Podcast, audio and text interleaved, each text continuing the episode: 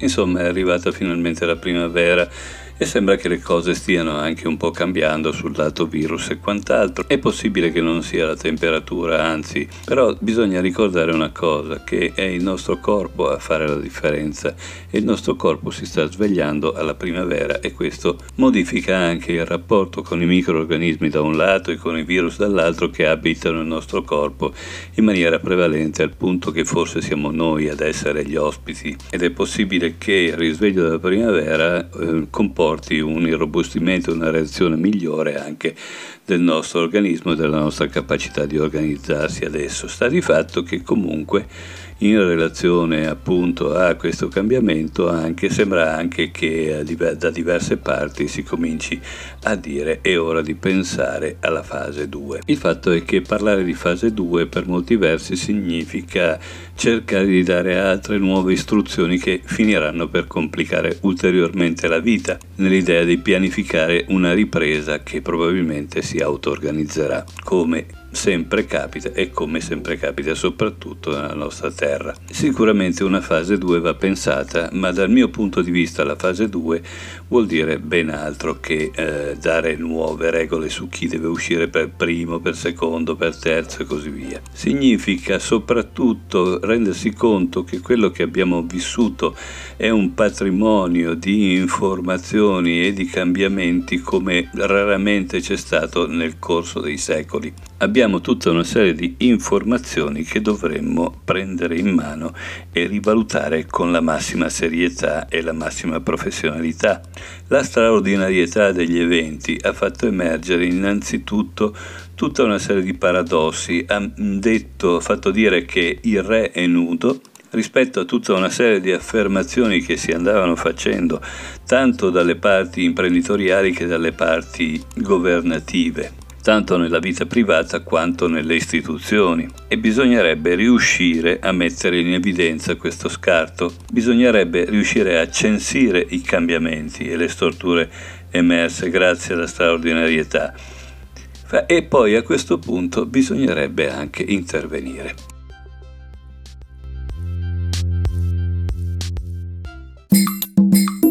Prima di tutto bisognerebbe fare pulizia dei materiali ingombranti che avremmo individuato proprio in questo periodo. Il primo, credo sotto gli occhi di tutti, è la pulizia dei materiali ingombranti intesi come regole, masserizie di regole che stanno, che hanno distrutto la nostra capacità reattiva e che in questo periodo sono state delle palle al piede che in molti casi siamo stati costretti a togliere o a rimandare. Bene, siamo sicuri che le cose senza tante regole, senza tanta burocrazia non siano funzionate meglio? Io penso che sia avvenuto proprio questo e che bisognerebbe estendere la riduzione di regole e burocrazia a tappeto buttare una bomba atomica nella burocrazia italiana e nell'altitudine a creare sempre più regole che si inciampano sempre di più l'una con l'altra, rendendoci incapaci di gestire veramente i cambiamenti. In questo periodo in molte situazioni sono state date poche regole sia stato detto di arrangiarsi e nell'arrangiarsi alcune realtà sono riuscite meglio e altre peggio, ma questo è un dato di fatto che va gestito in maniera meritocratica e non con il solito pseudo-egualitarismo burocratico che rende impotenti proprio quelli che possono guidare il cambiamento. Quello che si è osservato è anche una buona capacità in tante realtà di reciproco adattamento la base di tutte le organizzazioni, come asseriva Henry Milsberg, ma non solo lui, anche delle realtà associative, ad esempio. Quindi bisognerebbe pensare a delle forme di accordo in grado di distribuire fra istituzioni, cittadino in casa, domestico e le imprese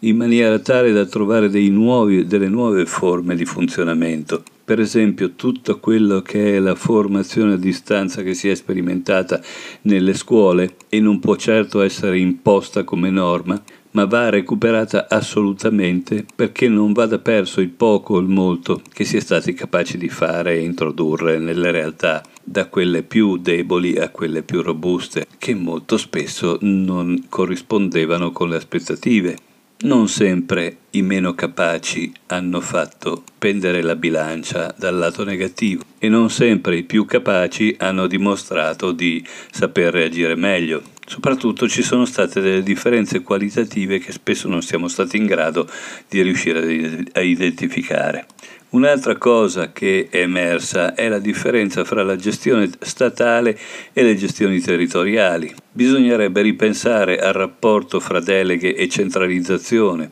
Condivido il problema di occuparsi del fatto delle svendite. Sicuramente questa situazione è costata cara a tutta una serie di realtà con grande capacità potenziale, ma poco contante, che ora possono essere svendute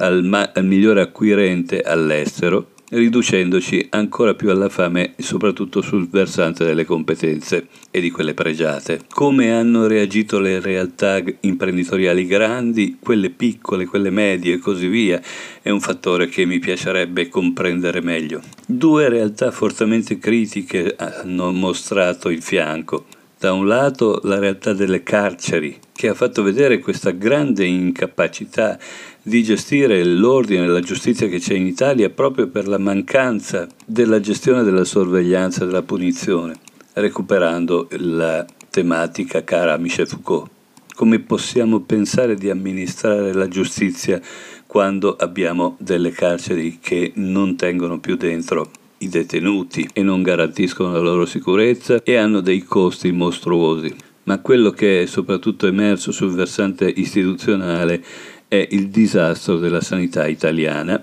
che ha trovato un, sul versante solito, peraltro non che sia una novità, del miracolo della risposta proprio il personale sanitario, anche qui c'è da dire non tutto, e sicuramente una parte di esso quella che era magari più refrattaria, poteva non avere tutti i torti, non sul piano umano, ma sul piano gestionale. Dopo aver benedetto tutti quanti come i veri eroi della Repubblica Italiana, il banco di prove sarà veramente va bene. E adesso? E da adesso che cosa si fa? In un momento in cui dai degli eroi ai nostri operatori sanitari, con l'altra mano li asservi ulteriormente a regole e burocrazie che devono pagare in prima persona alla faccia della loro disponibilità.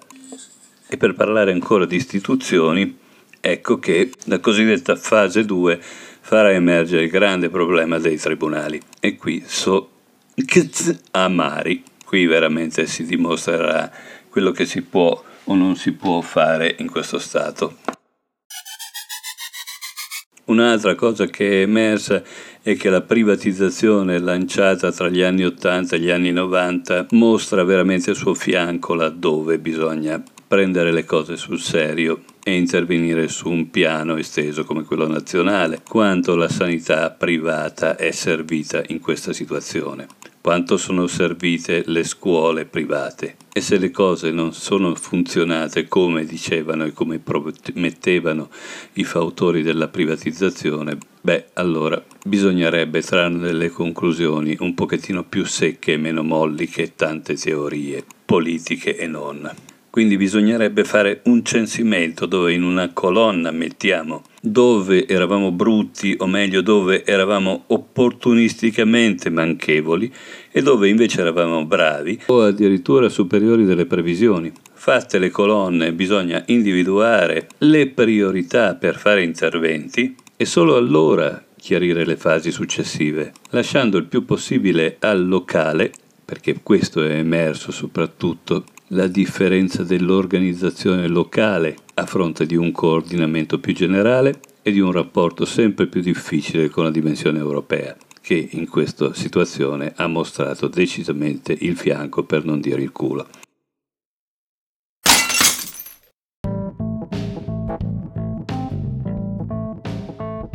E per finire andiamo sul versante privato, personale. In primo luogo su quello che è successo sul versante del lavoro, dove una cosa è emersa più di tante altre passate per la reclame dei giornali tipo lo smart working. Bene, lo smart work è diventato una realtà, ma ha mostrato anche tutti i limiti che abbiamo già segnalato, a partire dalla vita domestica, dalle dimensioni delle abitazioni, dal possesso di software e della coabitazione con, fra il telelavoro e la eh, teledidattica, spesso con la mancanza dei computer. Spesso il computer di casa viene condiviso oppure si usa il computer di lavoro del papà o della mamma per fare le cose dei bambini, dei ragazzi, dei giovani e questo non è possibile quando tutti operano da casa in spazi piccoli e con mancanza di dispositivi e mancanza di competenza perché tu, tanti oggi sono pseudo competenti in smartphone, in mobile,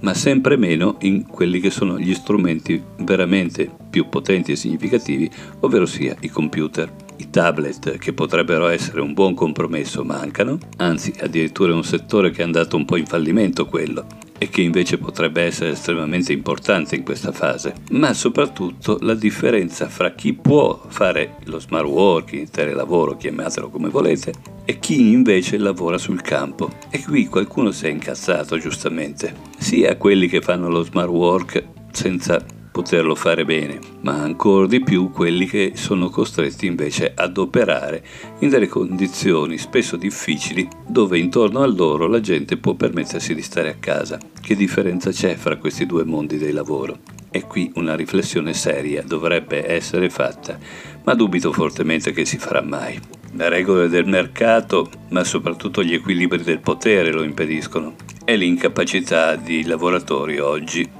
di negoziare e interloquire come poteva avvenire quando i sindacati funzionavano ancora. Ma un altro effetto salta fuori proprio a fronte del versante lavoro in remoto ed è tutto quello che ha a che vedere con knowledge working, cioè chi lavora con le conoscenze. Ormai un po' la tendenza di questo periodo a lavorare in modalità solidarietà ha creato dei forti paradossi su tutti quei lavori di competenze e di conoscenze che vengono distribuiti gratuitamente ormai da un mucchio di tempo, anche in questo periodo sono assurti a norma. Quante consulenze, quanta didattica è stata fatta gratuitamente in giro e non solo, ma ha ancora un senso dare tutto gratis da questo punto di vista oppure tempo poco perderemo la voglia di fare e soprattutto la voglia di studiare, di prepararsi? Qualche cosa di analogo sta avvenendo da tempo in Wikipedia dove dopo l'entusiasmo iniziale si comincia a fare marcia indietro. Allora, se si vuole parlare di lavoro a distanza, di insegnamento a distanza, bisogna riprendere in mano la situazione di un mondo in cui o smettiamo di pagare e creiamo una sorta di norma dello stipendio di cittadinanza, che però abbiamo visto non sappiamo far funzionare, oppure ben presto perderemo la voglia dei giovani di lavorare sulle competenze, perché lavorare per lavorare a quel punto conviene farlo sulle dimensioni manuali, oppure su, con le mani sui giri d'affari, sul potere, sulla violenza e così via. E finora abbiamo parlato esclusivamente di macro temi ma più, i più grandi cambiamenti li abbiamo sugli aspetti più soggettivi, come ad esempio quello della sicurezza. E sulla sicurezza siamo veramente come delle bertucce con il culo all'aria, perché abbiamo ripiegato pieni di paura su conquiste almeno ventennali e sto parlando della sicurezza personale, ma sto parlando anche e soprattutto della privacy chi se ne frega della privacy è stato detto in questo periodo da più parti. Ma domandiamoci come vive il singolo con la consapevolezza di non avere più una vita riservata e una vita sicura, tutelata, in una dimensione di isolamento e di incapacità ormai definitiva di confrontarsi sul piano del contatto, sul piano del rapporto diretto, del confronto interpersonale